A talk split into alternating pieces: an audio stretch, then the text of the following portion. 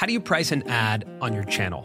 That's probably the most common question we get from other creators. And it was the biggest question we had when we first started on YouTube. So we're hosting a live workshop on how to price yourself. This is everything that we've learned in the past 13 years of being on YouTube and our simple three-step process that'll help you develop concrete pricing. So if you want to join us for this live session, just go to colinandsamir.com/live. Enter your email and you'll get all the information about our live event on May 9th. All right, hope you enjoy this episode of The Colin and Samir Show.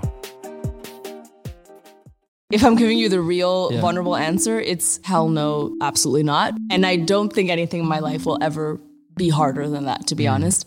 But who knows? The universe has a way of surprising us. Lily, welcome to the show. Thanks for having me. This is incredible. I'm so happy to be here. You two are very smart. That's right. Thank you. Well, we're trying to learn from you today. That's very sweet. I want to ask you, when you're a young Indian kid, the amount of times you are asked to dance in front of your aunties and uncles, it's just part of the job of being an Indian kid. It is. Not only did I get that, I got the, Lily likes to do rapping in front of, and I'm like, just... You really want me to rap Ludacris's lyrics right now in front of auntie and uncle? Because I can. What's your fantasy? You want to hear that right now? Yeah. I can do that if you want. My brother and I had a dance choreographer. We did like a dance troupe. We did bhangra. We did all kinds of, and then once we got into karate, it was like a fusion karate bhangra dance. And Samir, show us. Yes. Show us. That worked. I just got like chills when you said that because that was what happened. I just got secondhand nervous for that. I was like, I don't know. It was. Don't do it if you don't want to. It is a wild part of being an Indian kid is that you just are built to perform. Yes. Right. But not if you want to pursue that as a career. Exactly. Yes. That's what I was going to say. But once it becomes like, but I want to do this now. You've trained me to perform. I mean, I wanted to change my major to film in college. And I called my mom, and my parents are like pretty progressive, liberal Indian parents. But even they were like, I don't know. Aww. I don't think you should do that. Yeah. And not only is it that, but I recall growing up and seeing a lot of people like me in the Bollywood movies I was watching, but the only representation that was in American television or media was Apu at that time. And I remember that was like a common thread when I went to high school. There's no representation of what I look like in this world. Did that at any point also feel like that held you back from believing that creativity could be a career? I love how deep we're getting. Can I take off my jacket, or is it going to ruin your continuity? You're sweating because we're getting these questions. The questions are going. Yeah. No, but this is a great question, and I'm going to give you a really honest answer. Yeah. A lot of people ask me, growing up, not seeing yourself on TV, was that what motivated you to then put yourself on screen? And the answer is, truthfully, as a young kid, I did not have that capacity of thought. Like as a young kid, and this is even sadder reality, is watching TV, seeing majority white people or black people on my TV screen. I just thought that was for a reason. I was like, oh, this is just the way it is. Yeah. I didn't ever question because I didn't think it was an option. And even when I got my late night show, did you want to do this because all the other late night hosts look a different way growing up? And I was like, well, my parents never watched late night because the people didn't look like them. So I just never thought it was an option. And it wasn't until I got older and discovered YouTube and discovered that, oh, I could actually change. I have an option to try to change this. I think as a kid, I never thought that option existed. I just thought, oh, this is how stories are done. Right. But when you see something like YouTube, you're like, oh, so I can do this from my house. I could do this on the side. I could learn how to do this myself, and I can not have to go through 10 gatekeepers. Like, that changes the game. That's why YouTube did change the game. Because I can say if YouTube didn't exist, chances of me going that route, slim to none. I agree, because I think YouTube, what you recognize is that YouTube is capped by your willingness to work. Absolutely. It's not capped by anything else. Which is both a blessing and a curse. Yes, very much so, yeah. So I remember for me, I was sitting in my college library and someone showed me Jenna Marbles' video where she makes the face. And that's, for me, the moment where I was like, okay, I'm studying film and spending all this time filming and editing these things. She made this amazing video straight to her webcam that everyone loves and everyone is talking about. Do you remember that era? Was that something that unlocked something for you as well? Absolutely. I know the exact video you're talking about. And Jenna Marbles was a huge and continues to be a huge inspiration for me. And I remember thinking just that, like, oh, she's breaking the rules of what it means to entertain people. Like, she is literally no equipment, no formal training, just relating to people. All right, I'm here with Mr. Marbles. And it's people like Jenna Marbles, and even through my experience on YouTube, where my number one rule for creating content is story first. Because now when you go into like big sets or late night shows and there's a whole bunch of people, 100 people doing jobs, I have no idea what their job is. I always feel like story gets lost. It's like, oh, this shot's not perfect. This is not perfect. This lighting, this prop in the back, all important things. Don't get me wrong, but story is always the most important. People like Jenna Marbles taught me that because I was like, oh, she's literally just being relatable and funny. Hello there, friends, and welcome to my tutorial on how to trick people into thinking you're really good looking.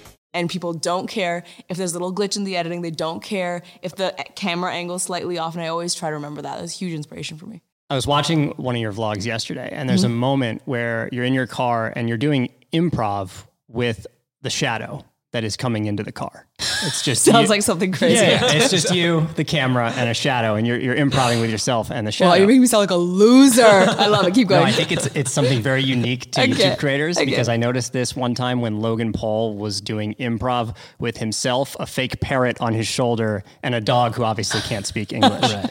And I was watching it and thinking, this is incredible. And this is a unique talent that I think is very specific to a lot of YouTube creators because there are some creators who spend a lot of time with themselves and the camera.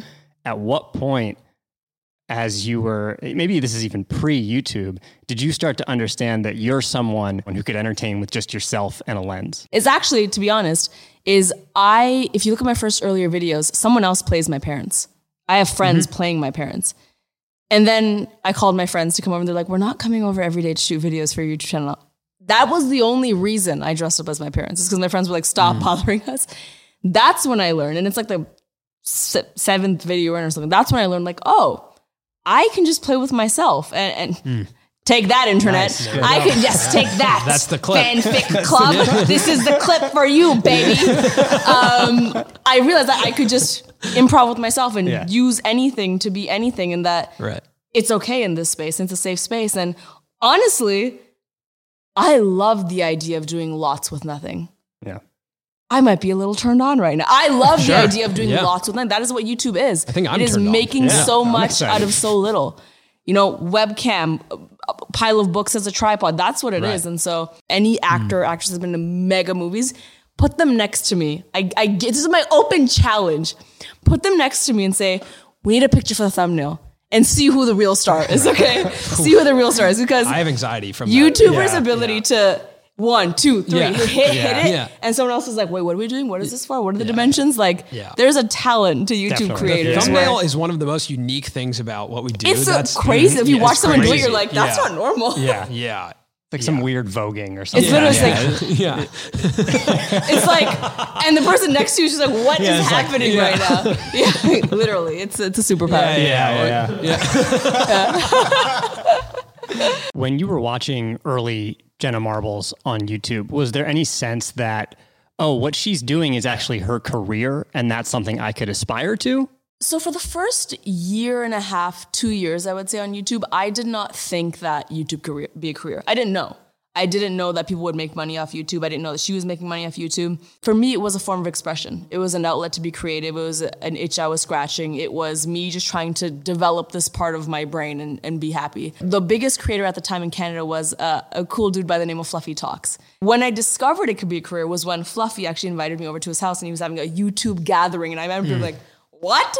And there's all majority dudes, I know. Yeah. In hindsight, I was like questionable, but I'm a majority of dudes. I'm just going to Fluffy's house. Literally, I'm going to Fluffy Talk's really house. Cool. Yes, and Furious Peach will be there, who is this amazing other creator, and they're all amazing. I remember Furious Pete. Furious Pete was the eating guy. Yes, right? Didn't he eat? Yes. Yeah, yeah. I remember walking in, I was like probably the only girl there, definitely the only person of color there, and it was just a bunch of people watching their videos and screening their videos, and I'm going to admit to you guys, like, I felt super included in something as soon as I walked in. I was like, oh man, people see my content and they are associating my content with a value, which is also something I never did. I thought it was just mindless, silly stuff, but these people actually were watching it and laughing and they were, you know, attaching value to it. And so I'll never forget, we're sitting in this house and he goes, oh yeah, you can make money off YouTube. I bought this house with YouTube. And I went, you did what, sir? What did you do now?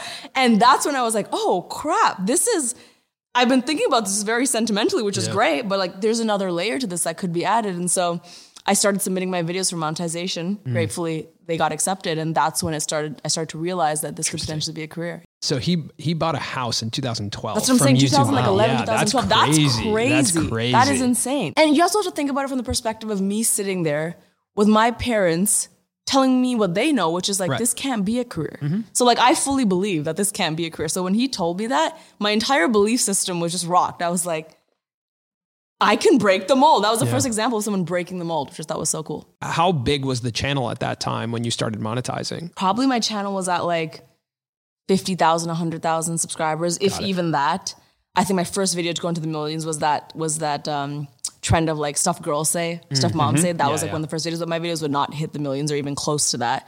So I was a pretty small channel still. I know this because when I bought my first camera, it was $699 and I was stressed about it because I was shooting on webcams for like 2 years. And then some creators started to upgrade to cameras and I was like, oh my God, they're buying cameras. And they have lighting now. They have a microphone. Look at this microphone. Yeah. Like I was just literally IKEA lamp on me. Webcam was my deal. So $699 was that camera. And that was probably like 2 years into YouTube, a year and a half into YouTube. At that point, you kind of recognize, or this group of people gives you a sense of like validation of what you're doing. Prior to that, where did you receive, I guess, validation in what you were doing? Don't tell me this was going to be therapy out here. I'm married to a therapist. I don't know if are you? Can tell, yes. Oh my God, that's awesome and sad. I'm so sorry. Yeah, it's a blessing and a curse. Yes. If I'm giving you the real vulnerable answer, it's a chase I'm constantly on. You know, immigrant parents don't easily give validation. I don't know if your parents are immigrants. That's why I asked the question. So I got validated when I would do really, really well in school. It'd be a good job. You know, there would be no grand celebration. That would be a good job. It's kind of like doing excellent is almost the standard with immigrant parents, you know? And I know this because some of my other friends, you know, if they got a good grade, there'd be like a dinner for them or like a something. I remember after my grade at graduation, I was valedictorian, got a principal's award for leadership and like, not to brag, but I cleaned house at that grade 8 graduation with awards. Okay. And I remember going home and my parents were really proud of me. Don't get me wrong. So proud of you. Good job. But like, then that was it. Yeah. There was no like further, you know, celebration. It was like, this is what's expected of you. And I think I've always kind of chased that validation, even till this day, when something happens to me, I'm like, I gauge it based on how proud will this make my parents. That's why Canada's Got Talent is such a big deal to me. It is a smaller show. It is smaller than America's Got Talent. There's less people in Canada than in California. You know, it is by all means smaller. Has made me so proud because I'm like, my parents in Canada can watch this. They understand this. They'll be proud. So like everything I do is kind of measured. I'm on this constant chase of a little bit internally. This little girl Lily is like, will this make my parents proud? As we all are, you know, as we all are. And I think like I asked the question because I think I can relate to that feeling of having immigrant parents, but I was actually a terrible high school student. Wow. So there was no hope for me, right, in that world. And so I got validation from like my peers and being like funny or being able to throw a good party or, you know, and I found these other pockets of ways to get validation. And I correlate how I am on YouTube and why I enjoy YouTube back to that chase for like being able to like bring a community together and talk about one thing and have people enjoy being a part of a community. There is a period of time where I can relate to what you're saying a little bit in the sense that in 2015, 16, 17, when I was super, super hot on YouTube, my validation did come from strangers online. Yeah. And I basked in that. I was like, yes, let these people tell me that I'm amazing or sometimes tell me I'm horrible, but mostly tell me I'm amazing. And I think as I've grown up, I've realized that I don't want that to be my life, you know? And so right now I'm actively working to try to just make it me. Like, are you happy with what you did here? And like, are you happy with where you are mentally? And that's the most important thing because the sad reality is like my parents won't always be here and I won't be able to chase that gratification. And I want to get validation from the person who knows me best. That's me. I love that. Yeah. It's beautiful. Around this time, like you're now making money from the platform. Mm-hmm. Was there a moment, whether it was a brand deal or a check from YouTube, where you were like, "Oh, this is going to be my thing. Like this is a career." Yeah. Wow, you're just bringing up all these amazing memories in my brain. One of the first brand deals I got was there's two actually. They came around the same time. One was for something called Steripod. Okay. It's a little clip you put on your toothbrush and it sterilizes it. Ooh. And another I one. Need that. I would use that today. It's great. Yeah. Thank you. I'm sold. You hear that? If you watch this, give me commission. I'm still making moves today. Great first sponsor. I know. And another one was for Just Dance. Just Dance, the video game, right? Oh, wow. Yeah. And I remember when we were discussing the first brand deal here, I was sitting with someone who was doing my like partner management at that time. Or in a restaurant, I vividly remember. I was like, so how much are they going to pay me? First brand deal, no experience. How much are they going to pay me to do this brand integration? He goes, $3,000. I thought he was joking because I was like, that is so much money. Yeah. I have $3,000. I just bought a camera for $699. I had to save up like a year for this camera. Yeah. So I thought he was literally joking. Straight face. And I was like, no, seriously. And then his response, I'll never forget. He goes, yeah, I know it's really small. Usually I would never settle for anything less than like 30K for something like this, but I figured since you like the game. And I was like, 30K? And then he proceeded to tell me that one of his other clients just did a brand deal for 30K. And that's when my mind got blown because I was like, that's money. That's like life money. That's a lot of money. Some people make that in a year. That's what I'm saying. Yeah. And so that blew my mind. And I put all this effort, as I continue to do, into this brand deal for $3,000. Because for me, $3,000, it might as well have been 30K, honestly. And that's when I realized the scale of what this could be, you know, which was, I never anticipated that ever. Were there any sponsors that came in that also gave you a sense of validation? Because I know for Samir and I, in our early career, there were moments where that was actually an opportunity to feel validated. Yes. Like, oh, Nike is willing to work with us. Like, everyone knows Nike. Like, were there any moments like that? There's a lot, and I continue to have those moments today. Skittles, my favorite candy. Yeah. When they did a brand deal with me, and they literally in my contract as a joke, I was like, "Can you give me a lifetime supply of Skittles?" They're like, "Sure," and I was like, "Oh wow, what?"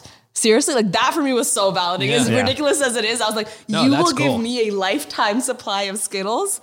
Seriously, it's till this day, it's in my contract. Whenever I want Skittles, they will send them to my house. That's like for me. That's almost better than a paycheck. Yeah. Have you ever had those moments? Canon's another one. I got a Canon brand deal where they gave me a lot of equipment and I was like, wow, you're helping me now create content better and like actually investing in my art. That felt really special too. Because it was like, we value what you create so much and we're willing to support you with equipment, which was a really cool deal too. Yeah, I agree. I think like brand partnerships that are value additive to the content are so just mutually beneficial. Yes. And I think sometimes brands don't realize that, right? That, and I think it's happening more and more now because you're talking about brand deals in the world of 2013, right? Which was a completely different version. Like you look at how today there's a system for you start getting you have a decent audience on YouTube. You can plug into many different ways to monetize. Yeah. At that time, we were putting together our own like pitch decks and picking up the phone and being like, listen, got 300 views on this video. Like it's 300 people who could, we got 300 people who could be learning about your brand. Exactly. 24 comments on this video. That's right. Yeah. And like, especially me, cause I'm going to do 10 fake accounts. Right.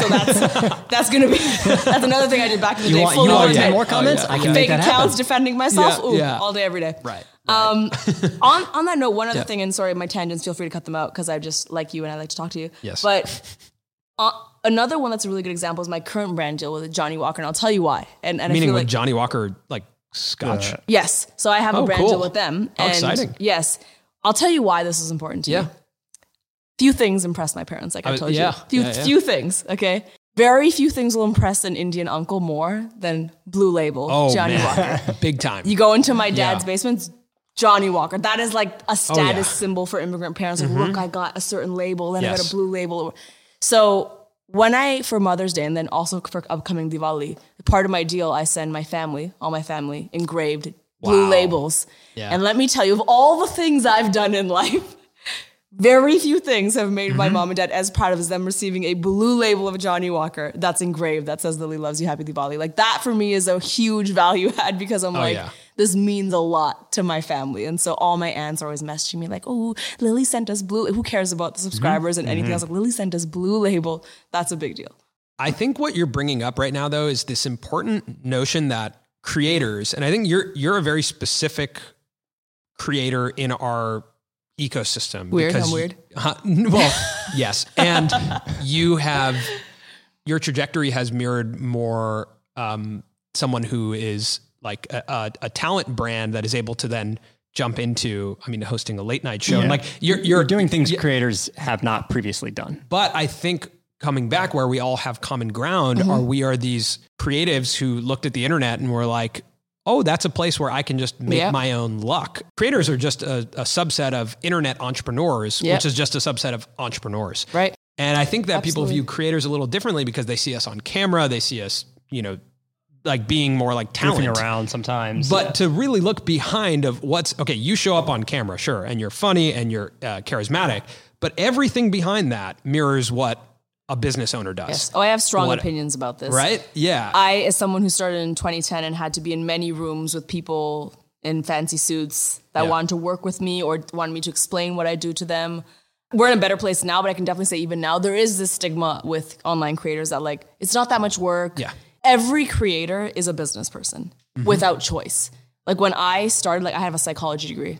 I was never formally trained how to edit or how to be on camera or comedic timing or any... I learned all that and I thought, I know how to be funny on camera. According to some people, I know how to be funny on camera. All the stuff I had to learn otherwise, how to do deals, how to know if a deal is good, how to manage a team, how to then hire people. It's like, I was never trained for that. No one in my family has ever done that stuff. And so I do think that a lot of people do not credit online creators like they should. They are running empires and learning how to do that without formal training, which a lot of other entrepreneurs can't even say is true of them. Yeah. Usually they have that kind of training, right? So the hill I will die on is online creators and creators in general. They are some of the smartest business people and hardest working business people of our time, hands down. Yeah, I often say that like creator isn't a career. It can be a career. And in that can be is everything that happens off camera. Like everything that needs to go into actually making sure that, oh, I can pay rent next month. Yes. Oh, I can pay rent for 2 months now. Yes. And then looking a year, 2 years, 5 years down the line. Like there's so much learning we've had to do to get to a place of comfort that we can live for another year, 2 years. That's a great point because it's also the added pressure of like, there is no steady paycheck that comes from being an online creator, right? It's like one month during Christmas time, December, we're like, woo, you know, AdSense is popping. January, you're like, okay, we're going to need to cut down some bills in January. You know what I mean? Like, so Vlogmas was good to me. Exactly. Skittles for lunch again. Exactly. Okay. Why do you think everyone does Vlogmas? Let's just, okay. In 2015, you moved from Canada to LA. Was that a moment where you started to think like, I want to make it in Hollywood? Or was that more just like all the creators are in LA? I don't think I genuinely believed that still it was possible to penetrate Hollywood. I moved to LA because I was like, most of my team is there. Every time I get a brand deal offer, I was like flying to LA twice a month. A lot of events I had to attend were in LA. So it just physically made sense to be there. And I was still living in my parents' house also, which I think there's nothing wrong with. Yep. People love to shame me for that, but I'm like, no, that's what it was. And I knew just in life to take the next step, I had to step out of my comfort zone. And I had to do something scary. And it was moving to LA. And when I moved to LA, everything I expected to happen happened. It was easier to do shoots. It was easier to have meetings with my team. I got invited to all these events that were great to network, yada, yada. I still didn't think that, like, oh, I'm going to be in movies and I'm going to be in TV shows. I would do some auditions here and there, but did I truly believe I would make that crossover? Not really. It took me a bit of time in LA before I believed that was possible.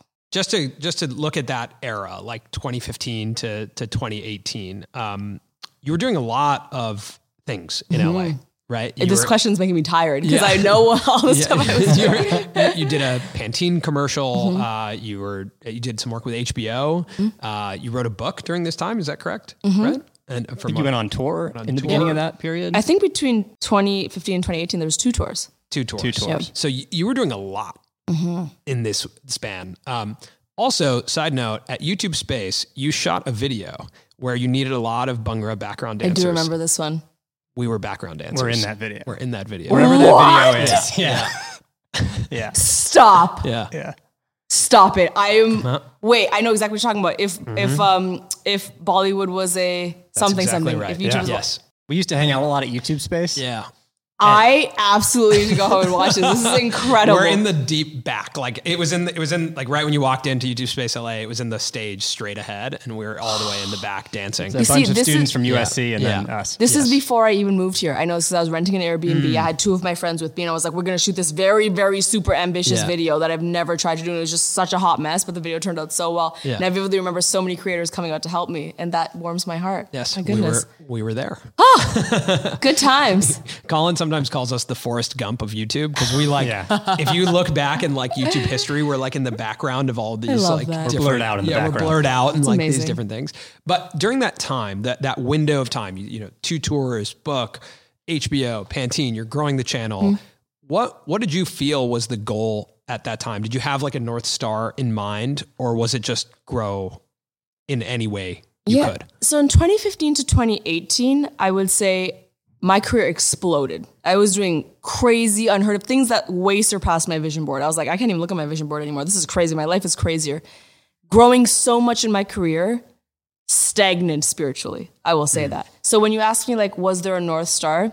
No, I never gave my time to think. Right. I never gave myself the time to think about like, what do I actually want out of all this? There was no time. It was, you got to go on tour. You're going to be here for one night. Then you're going to fly across here for one night. Then you're going to write this book and do all this stuff. I was enjoying it. And I loved it. And I was so grateful. I worked so hard.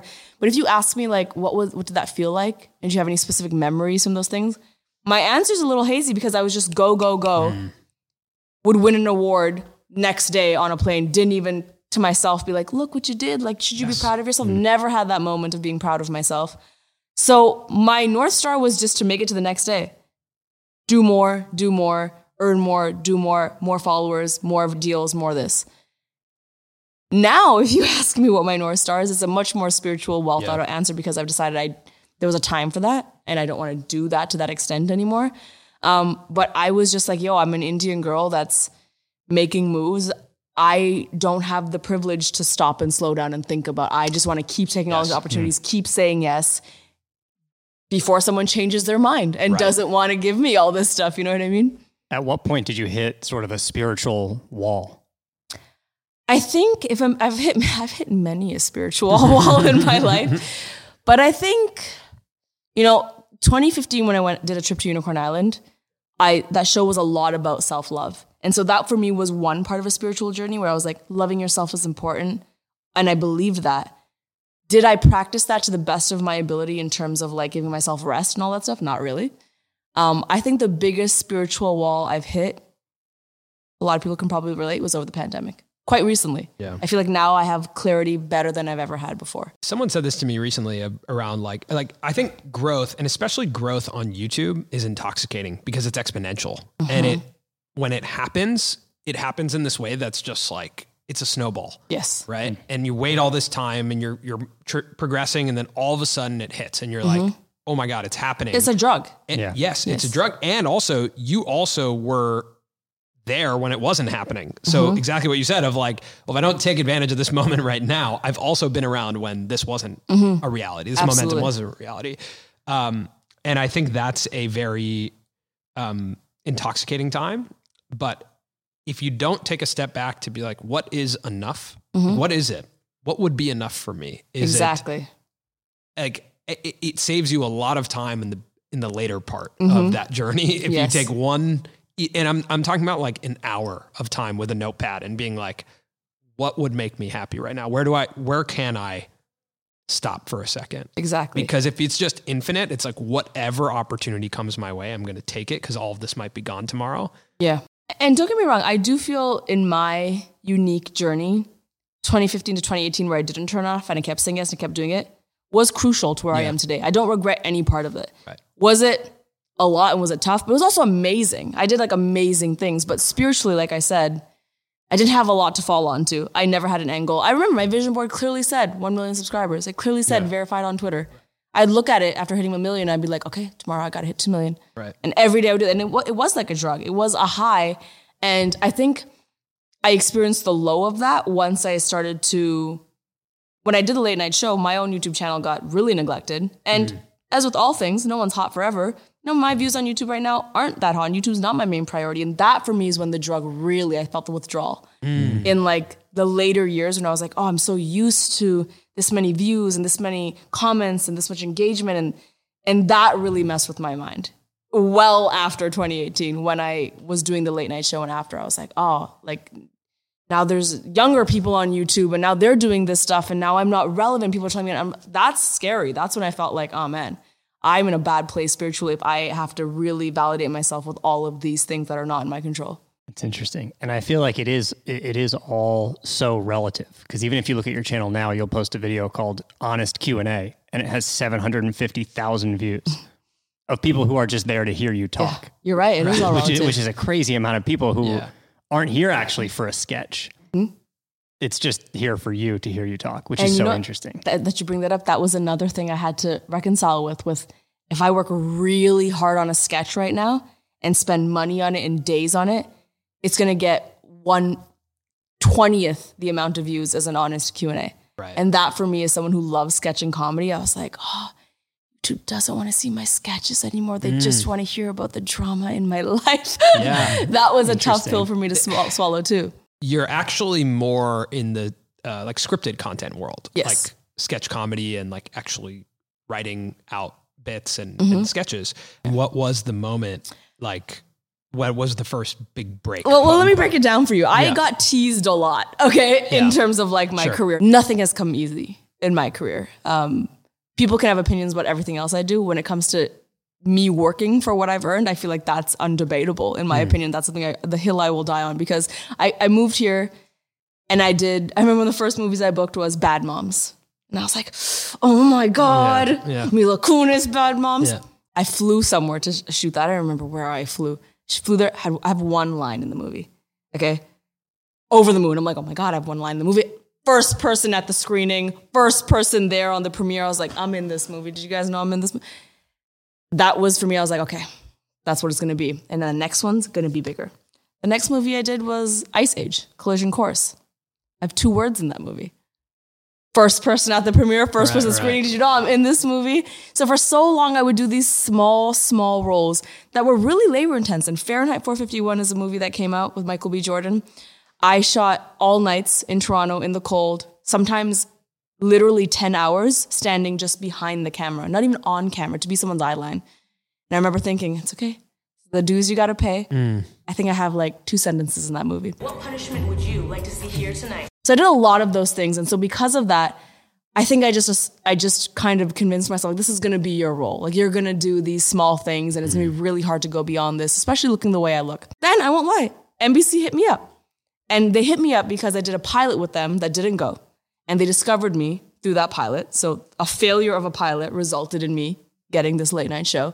And they were some of the first people to say, hey, we want you to host this show. Your girl is getting her own NBC late night talk show called A Little Late with Lilly Singh. And as difficult as that entire experience was, because it was so labor intensive, I cannot discredit that they very much so validated me and gave me that necessary step to believe that I could be more than 2 sentences, that I could be more than the 2 words that I haven't always been. Welcome to the show. And since then, now I am doing movies where I'm a bigger role. Now I am doing TV shows where I'm a bigger role. So everything happens for a reason. And I believe that was the purpose of that late night show. Was late night something that you were targeting or interested in before that opportunity came about? Or was it more on the acting side? My honest answer is hell no. No, not at all. Absolutely not. Because like I said, growing up, when I got the offer, a lot of my friends and my team were like, oh my God, yeah, I remember growing up watching, you know, Seth Meyers and Jimmy. And I never had that experience. My parents, if I'm being honest, even right now, if they were to watch those shows, they would not relate at all to their perspective. No discredit to Jimmy and Seth, but they just wouldn't relate. Yeah, they don't understand that point of view. And so I never grew up with late night. It was just not something we watched. And so when I realized that, I could show a different point of view and be something different, I recognized the honor and the opportunity of that. And so I took it, but it was not something where I was like, this is what I've been working towards. I'd say what I've been working towards is just paving a path for our community so that they can have an easier time, honestly, you know, and making little Lily proud. That's honestly what I'm trying to do. Did you kind of understand it as like, this is an extension of what I'm already doing on YouTube? Was that part of the conversation, or was it, this is going to be something different? It didn't feel like it would be an extension of what I do on YouTube, because the first season of the show didn't have a lot of sketch. It was very monologue, interview. And I'm going to be honest, I do sketch on YouTube, and I continue to do sketch on YouTube, not because it's now getting lots of views. It's just, it challenges me. You know, I find it harder to do than me vlogging and talking about my day. And I like that challenge. So when I got the call about the late night show, and I want you to know also, my answer was not a yes right away. I took a long time to think about it. They had to actually call me back to be like, so what's your answer? Because I was just like, do I want to do this?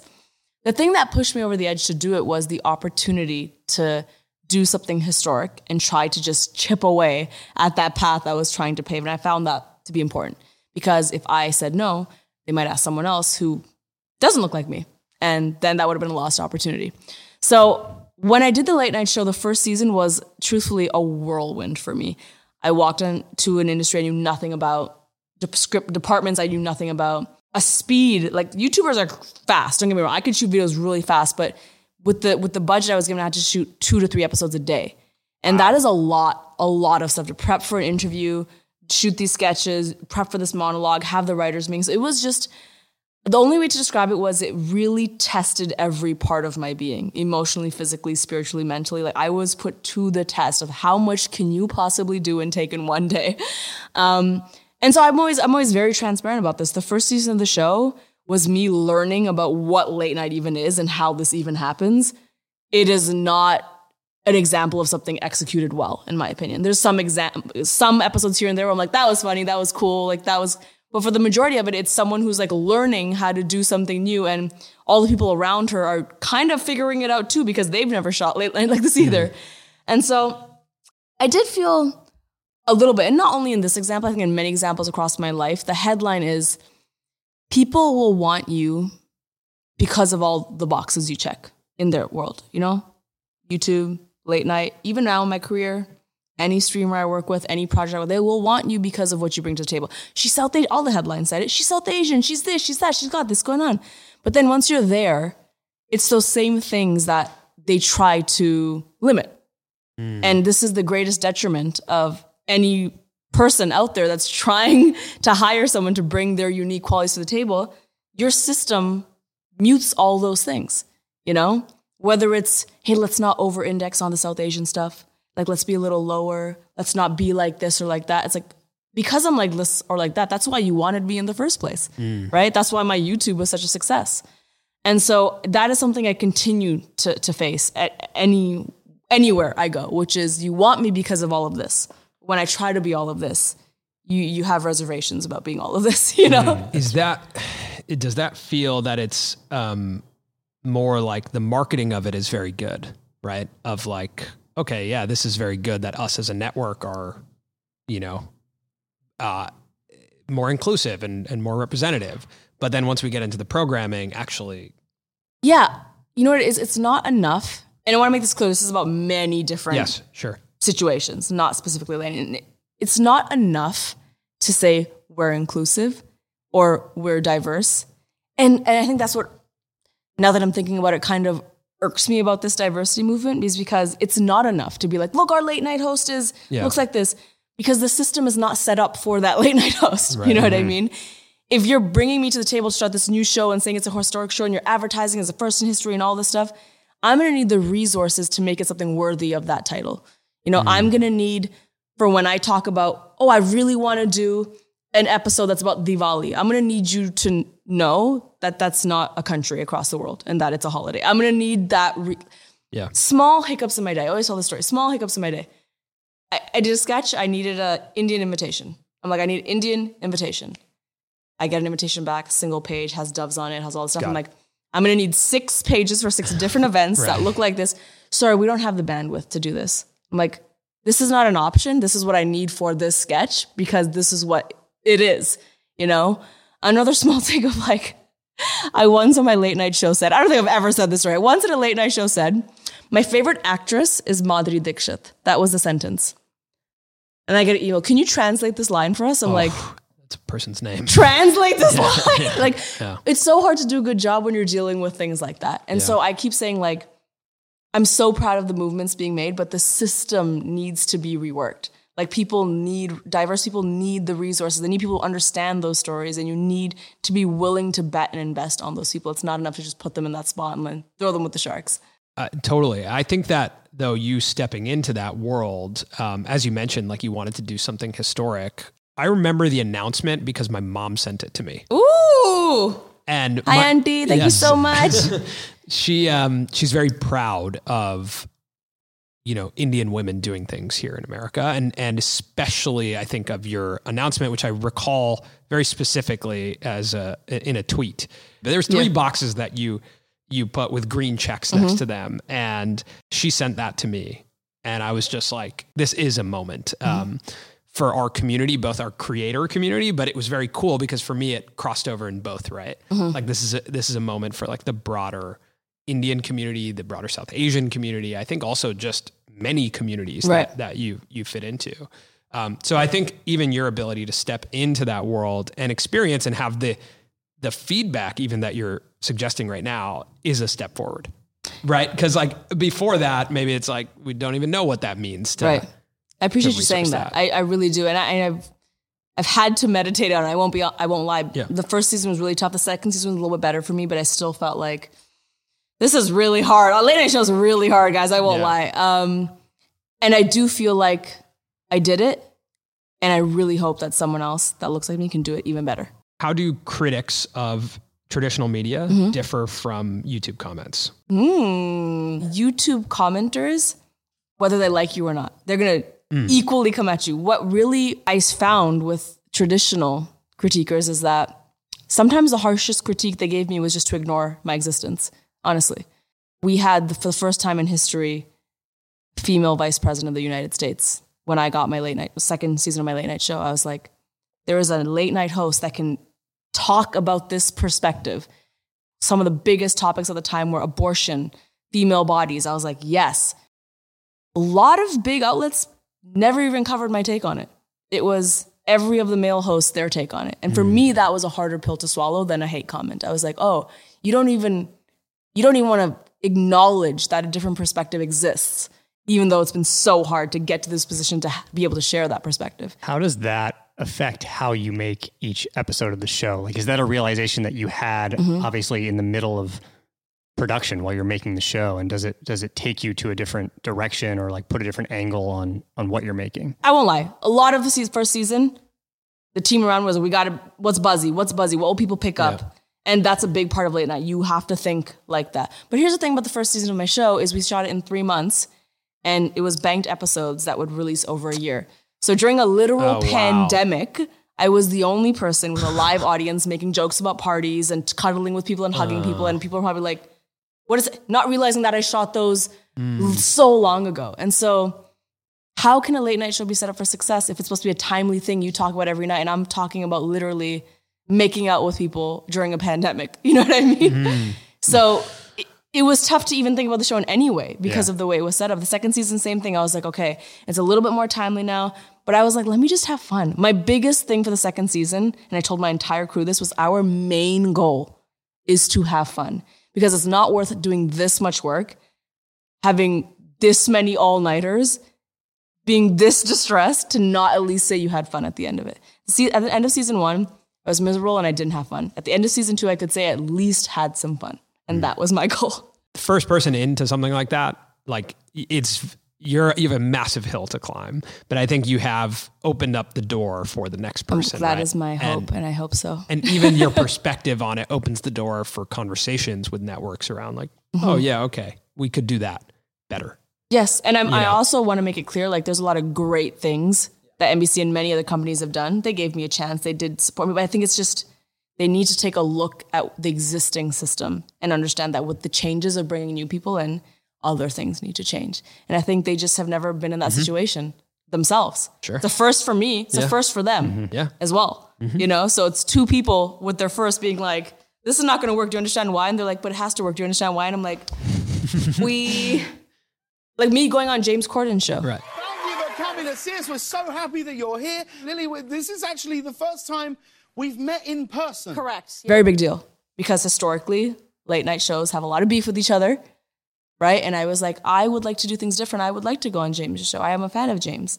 Went on that show. I think that was the first time ever anyone has ever done that. Been on a show that's supposed to be like a rival show.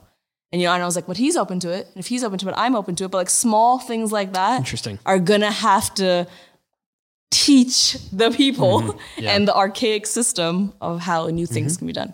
I think it's important to contextualize like where late night sits on the spectrum of gates being kept in entertainment. It's like on one side you have TikTok and YouTube and Instagram. And then I think you have streamers. Yes. Right. Which there does seem to be more opportunity for voices and perspectives to be heard. Then you have networks, and then within networks, you have this like late night is very ancient. They're very set television. In their ways, like, for sure. You went straight to like, the most difficult portion of that spectrum, for sure, for sure.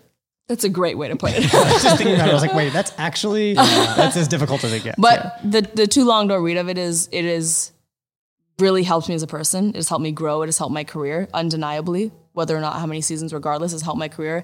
It's helped me learn what I want, and hopefully, it's going to help pave the path.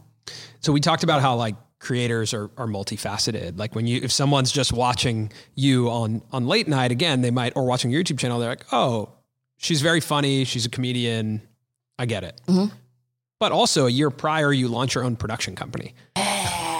What was the impetus behind launching a production company? And why was that the thing you did in 2018? My company, Unicorn Island Productions, was and is solely to tell stories about underrepresented voices. It's about the stories where when you take them to other companies, they go, this is too niche. This is who will relate to this. I've been given that answer a lot in my life.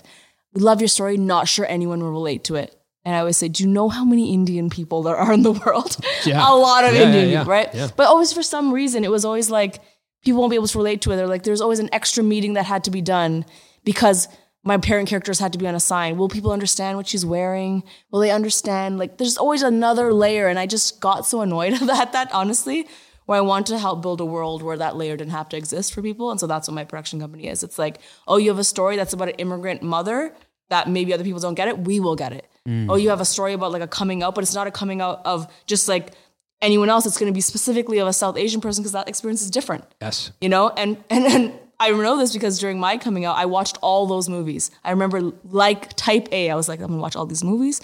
They're teaching me how to come out. I'm going to do it just like Simon. What does he love Simon? He did this. I'm going to do this. And I remember watching it and his dad, he tells his dad and his dad's like, oh, okay. And then in the next act, his dad's like, I'm so proud of you. And I was like, oh my God, this is so, my experience was not at all like that. And I think people need those stories. They need to see themselves in the world to understand themselves. And so that's what I'm committed to. I'm curious to talk about this, your experience of not only coming out in an Indian family, but coming out with a Indian audience, right?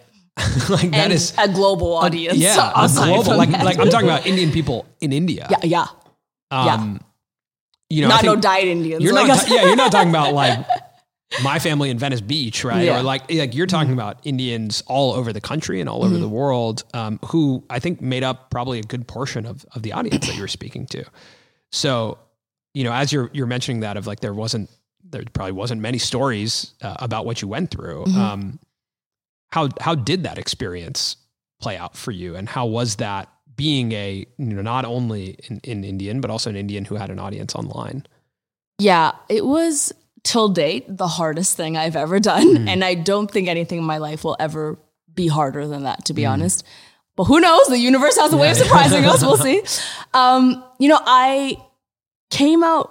I don't have the story where like I can say, oh, as a kid, I always knew and I was holding this secret. I didn't grow up around any queer people. I had no idea about anything related to this. I moved to LA and started to learn about people's sexuality then. And so when I came out to myself and my dog, he's the first person I told, when I told him it was like September 1st or something, or no, like a couple days before September 1st. And I was like, I'm turning 30 in a month and a bit. I'm going to tell everyone that needs to be told. In 30 days. I gave myself 30 days to come out to every important person in my life. And I came out to my friends, I came out to my parents, which is by far the hardest. And they've never met a queer person either. So there's definitely a little bit of a learning situation there. And then I, in my heart, felt like, now that I've told my parents, I can be public about this. It took me 6 to 7 months to do that because I was so scared. The fears now I can see were irrational, but the fears I had in my brain were, what if brands stop working with you? I know that's not true. But when you're in that vulnerable state, you will convince yourself of any scare that what if brands don't work with you? I have an upcoming India trip. What if they don't let you in? What if someone does something to you in India because they have very strong beliefs? All these things are real things. The only reason, honestly, I was pushed to come out online was because it was just seeping into every part of my life. Like I vividly remember this. I had to like walk out of an audition because I could not keep this in anymore. It was an audition to play, you know, have you seen Jumanji? I want you to understand the magnitude of this. Yeah, sure. Yeah, big movie. The woman who makes out with The Rock. It was to play that role. I need you to know the magnitude of this. So obviously, not for the making out purposes, but to play alongside Dwayne, my literal idol. I walked out of that audition close to tears because I was just so emotionally and mentally distraught because I had this big secret. I wanted to tell the world, I wanted to live freely. I also didn't allow myself to experiment because I was like, what if someone sees? What if someone else tweets about it? And I, like, the public figure aspect of it was the most terrifying because I'm like, I can't even control this to myself. I can't even have this be part of me. I have no choice but to be public about it because I have no option of just being completely in privacy. That is not an option, you know? So when I came out, I was pleased to see that some of the most supportive people were Indians in India. And that was a huge sigh of relief for me. And when I went to India for that trip, I had a meet and greet with about 200 people. And I kid you not, when I say 60 of them probably came out to me in that meet and greet, which was like, wow, they've been really waiting for someone maybe that looks like them to encourage them to do that. What was the hard pill to swallow, though, was this really hard thing I did that I worked up the courage to do. I remember the most... I think it's the tweet that upset me the most, and I'll be really honest and say there are hate comments that do upset me. I won't lie, they are. I'll never forget it. It said, maybe I should come out as queer so I can get a late night show too. And I remember that stabbing me because I was like, how far we are apart from each other in terms of life, where you can think this difficult thing I did is beneficial to me in this way. It's such a twisted way of thinking about it, especially as someone who was literally suffered through insomnia during that time. I literally felt physically ill for months doing this thing. It's like, this is all, and I'm going to have to add the added context. It's like it hurt extra because I know it was a white guy that said it. And I was like, I wish you could meet me in the middle and see the pain of being someone like me. So you could see that it's so hurtful. So it was definitely wild. And then of course the next morning I woke up after freaking out. I woke up and I opened Twitter and the number one trend at the top, big picture of me, Lily comes out as bisexual, and I was like, this is a lot, you know, because then it's your sexuality is the number one trend on Twitter. And how, as a human being, nothing prepares you for that. Humans aren't meant to take that kind of, stimulation to their brain. So it was a wild ride. I am now in such a good place and better, but it was a hell of a journey to get to this place. Wow. Yeah. I mean, even if you just take that and say, take the public figure part out, right? And that's a challenging self-discovery and moment to work through in a family or for anyone. So yeah, I commend you for going through that because I think the line that you just said that gave me chills was about you in India and that 60 people came up to you and came out. Cause I think that, there's so many people in the world who don't have a voice. And as you're talking about, what your production company and the mission of your production company, I think it's obvious where that comes from. And actually this sums it up pretty well. Sorry to interrupt you, but something you said just made me think of it. I remember when I was sitting with my parents, I not only had to come out to them, but I had to explain to them that I would also come out publicly. Mm. They're two different things to Indian parents. Yes. Because what happens in secrecy is different than what happens publicly, right? They almost had a bigger issue with the latter. Yes. As most Indian people would. You know what I mean? Mm-hmm. So I remember saying this sentence to them, and I don't think they totally understood it when I said it. I said, I have two options here. I can move with fear and be private about it. I've told you guys I can carry on my life. Or I can move with love and share this in hopes that I can help people. And I feel like that's the biggest distinction between maybe our generation and our parents is that our parents are from a place of protection and safety because they had no choice. They immigrated, they had to protect themselves, they cared what the community said because the community was all they had. We are of the generation where we're we can share and help people. We have that privilege to be able to do that.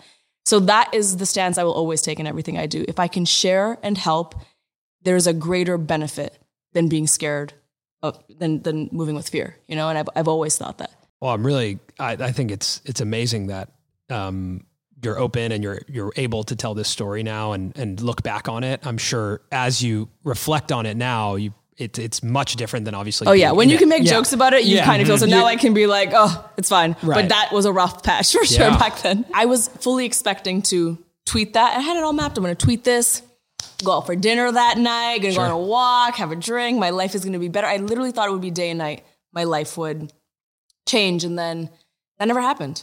Like things got more difficult. I became more self-conscious. I had to learn how to flirt with girls. I got dating apps the first time. Oh, that's scary stuff. DMs were open though that day. DMs were open. Was my heart and right. open? No, because I was scared. I was. That's another thing. It's so annoying. I was like, trust me, I had every intention. I want you to know this. I had every intention of tweeting that coming out and then being like, I'm going to be the biggest hoe ever. I'm going to hoe it up. I want just one. I'm going to hoe it up. I was too scared. I was too in my head. Right. I was learning how to live out this new part of myself. I'm pretty sure the first time I messaged a girl, I called her sis, and I'm like, this is wrong. You know, I'm just like learning this whole new part of myself. And then also learning about like the first time I went to a family party while being out. Like I had so much anxiety prior to that. Yeah. Right? I understand that. Yeah. This is the one silver lining of the pandemic was that didn't happen for a while. Right. But that was tough. Like something so new about yourself and starting the late night show at the same time was a little rough because then every interview would ask me about this. And I was like, I don't know yet. This still hurts me. You asked me this question. It hurts hurting me, you know, because I'm still so new, but I had to do all those interviews for all of those stuff. So now I'm in a better place to talk about it, but it was tough. I imagine it's a very strange thing because when you're a public figure, it becomes part of your brand. Yes. But you're discovering it at the same time. At the same time, what a lot of people don't realize is that I didn't choose it to make it part of my brand. Yeah. Right? I didn't write the headlines, the repetitive headlines. First bisexual woman of color, get it. The number one thing people say if they want to hate on me is, we get it, you're a bisexual woman of color. Mm. I didn't write those headlines, right? And another thing I challenge people to, and this is the hardest part about being a minority, is when people use your identity against you, it's hard for us to accept. It's hard for me to accept. So, you know, when I talk about my sexuality in a monologue, I'm trying to be myself and people catch on to that. You're talking about being bisexual again, we get it. Jimmy or Seth talks about their wife. No one's catching on to that, being like, are you talking about being straight again? Mm. Like, we get it, you're straight. And so there's a different standard that is set for any minority group, which makes things really, really challenging. We get it, you're brown. Oh, I'm just talking about my parents, just like everybody else would make jokes about their parents, but you're just flagging it because I'm different, you know? And so that's a tough thing to deal with too. Yeah.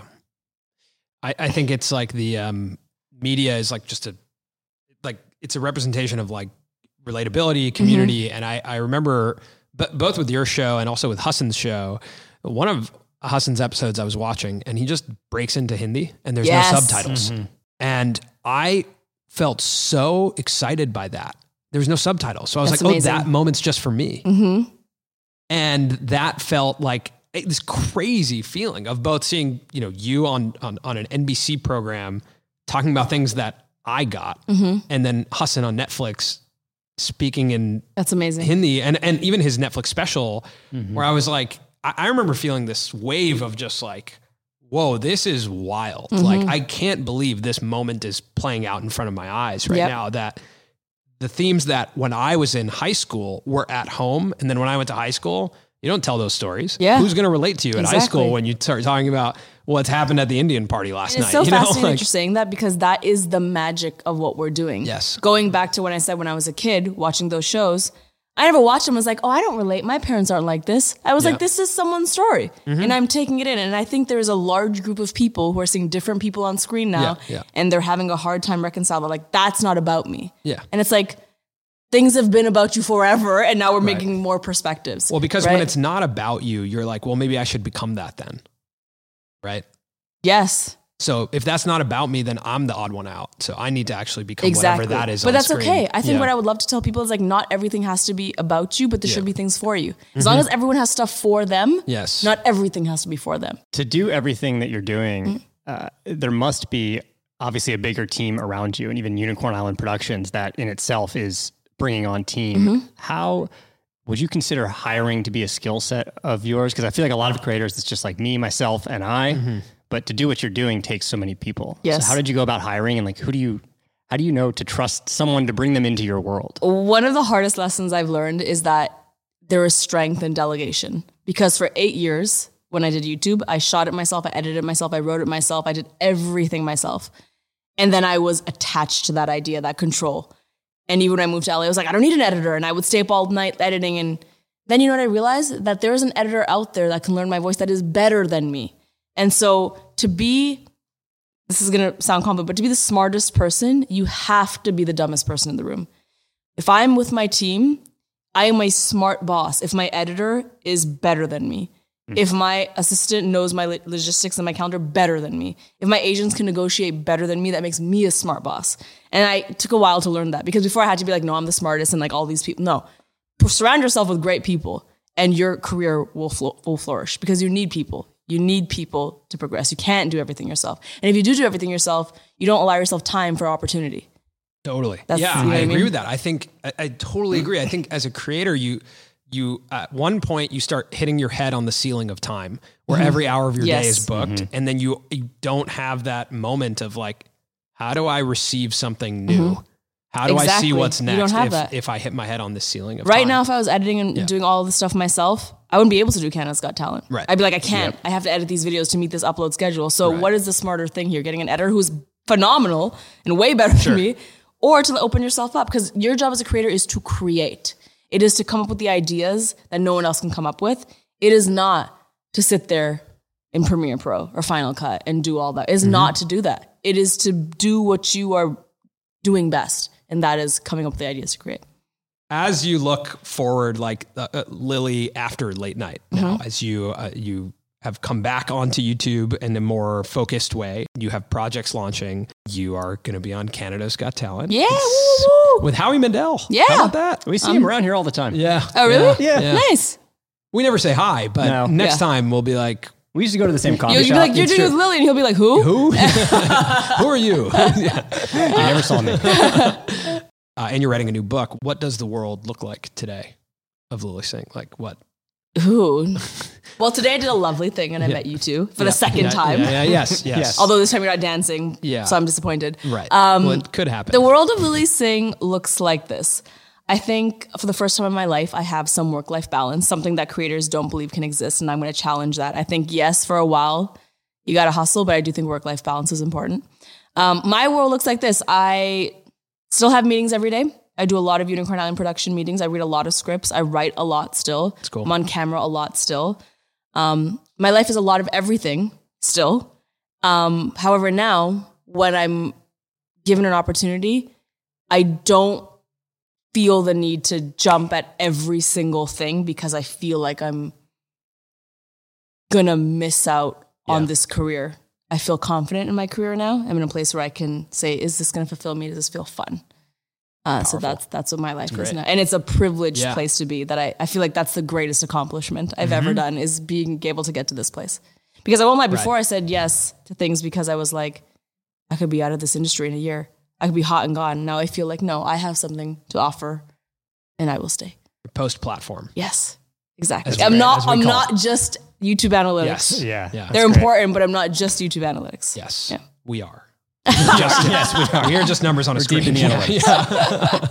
My last question for you actually is for all the aspiring creators who are watching, people who maybe have had like today, I feel like there's a lot more of this like flash in the pan. All of a sudden you have a million subscribers or followers, or you're just like made a TikTok and that's the thing. And now you're known for that and you're doing that thing. Like what is your advice in this career that sometimes does have that exponential growth or that immediate growth? How have you found yourself to build a sustainable career going through all this roller coaster that is the journey of being a creator? Yeah, I think that's something I take pride in, the fact that I have been able to have a career that's lasted long, and now I feel confident that my career will continue to grow in this industry. And I can't even imagine, especially someone younger, if you're on TikTok right now or YouTube and you're having a hot moment, it's really hard to have that foresight. It's really tough. You probably have a lot of money and a lot of followers, and you should enjoy that and bask in and do all that. But if you have a desire to have a career out of this and have longevity, you have to really find something that is your passion and work towards that. Because, give you an example, my parent videos are very hot. I'm not going to want to do those forever. You know, I'm not going to want to dress up like my mom and dad forever. I do it now, here and there, whatever, but there's going to come time when I'm like, I don't want to do that. If I decide not to do that, is my career going to be over? You don't want to be in that position where you're like, if I don't do this thing that doesn't fulfill me anymore, my career will be over. You have to be in a position where, and that's why it breaks my heart. And I'm going to sound like a mom here, but like when I see people online doing mean or dangerous things. I say, I know this is getting you views, but this will shoot your career in the foot, because you have to think about the long game. So if you have a desire for this to be a career, if you don't, live your life, buy that mansion, do your thing. Yeah. Do it. If you have another plan, go for it. But if you have a desire to be in this industry, I do think finding your passion and something you really want to work towards is really important. Because my passion was never my parent characters. It was telling stories and like making a mark in this industry for my community. And so I can work on that through various means and continue to work through that in different ways in this industry. But if your passion right now is like, I'm going to do sensational vlogs, how long can you do that? How long can you do that? You have to just think about that. I know that sounds like a mom thing, but I wish someone would have told me that when I was younger. Yeah. No, I mean, even for us, like why we have this show is because and the 10 years of YouTube, what we realized, the thing that was most sustainable, the thing that we could see ourselves doing into our 40s and 50s. Sitting down. Yeah. Sitting down. Yes. That's good timing. About it. Yeah. Yeah. Yeah. Yeah. So that's it. Yeah. But like sitting down with other creators and having these conversations, like absolutely, this is the thing we want to do. And so once we settled ourselves into that, then things started happening for us. Cause it was like, if we get good at this, we want to have more opportunities to do this. So it's like, get good at the thing you want to do for the long term. Let's make that our base. Yeah. Another thing I'll say that's a little mothery and then I'll shut up is I want everyone to know that our brains are not built to have this much feedback at all times. Right. Like the younger generation of creators, even our generation, to be honest, our brains are probably like, what is happening to like all these comments? And we all have an addiction to our phones. We do. Oh, yeah. I deleted social media off my phone. I kept trying to go to it. I kept trying to go to my phone. I'm like, my hand is doing it. I'm not even controlling it. And so one thing I want to say to creators is like, I know to run a business, you have to know how many views, not sure, but like, don't get spiritually caught up in that stuff. You cannot let strangers on the internet who have never met you tell you who you are. You can't. That's not the life you want to live. It's just never going to end up in a win. Never. You have to just take that for what it is. There are comments from people that have never met me that are in their own story. They are not going to impact my story. That's just how it has to be. That's a beautiful way to end. You guys are very good at asking questions. Thank you. I hope you have a late night show. I hope so. That's too, on one day. Place that has lots of money. I think that could happen. And you'll be the host and I'll be on the couch, you know, and I'll just be like Guillermo. No, I see it happening. You guys are very good at asking questions. Appreciate that.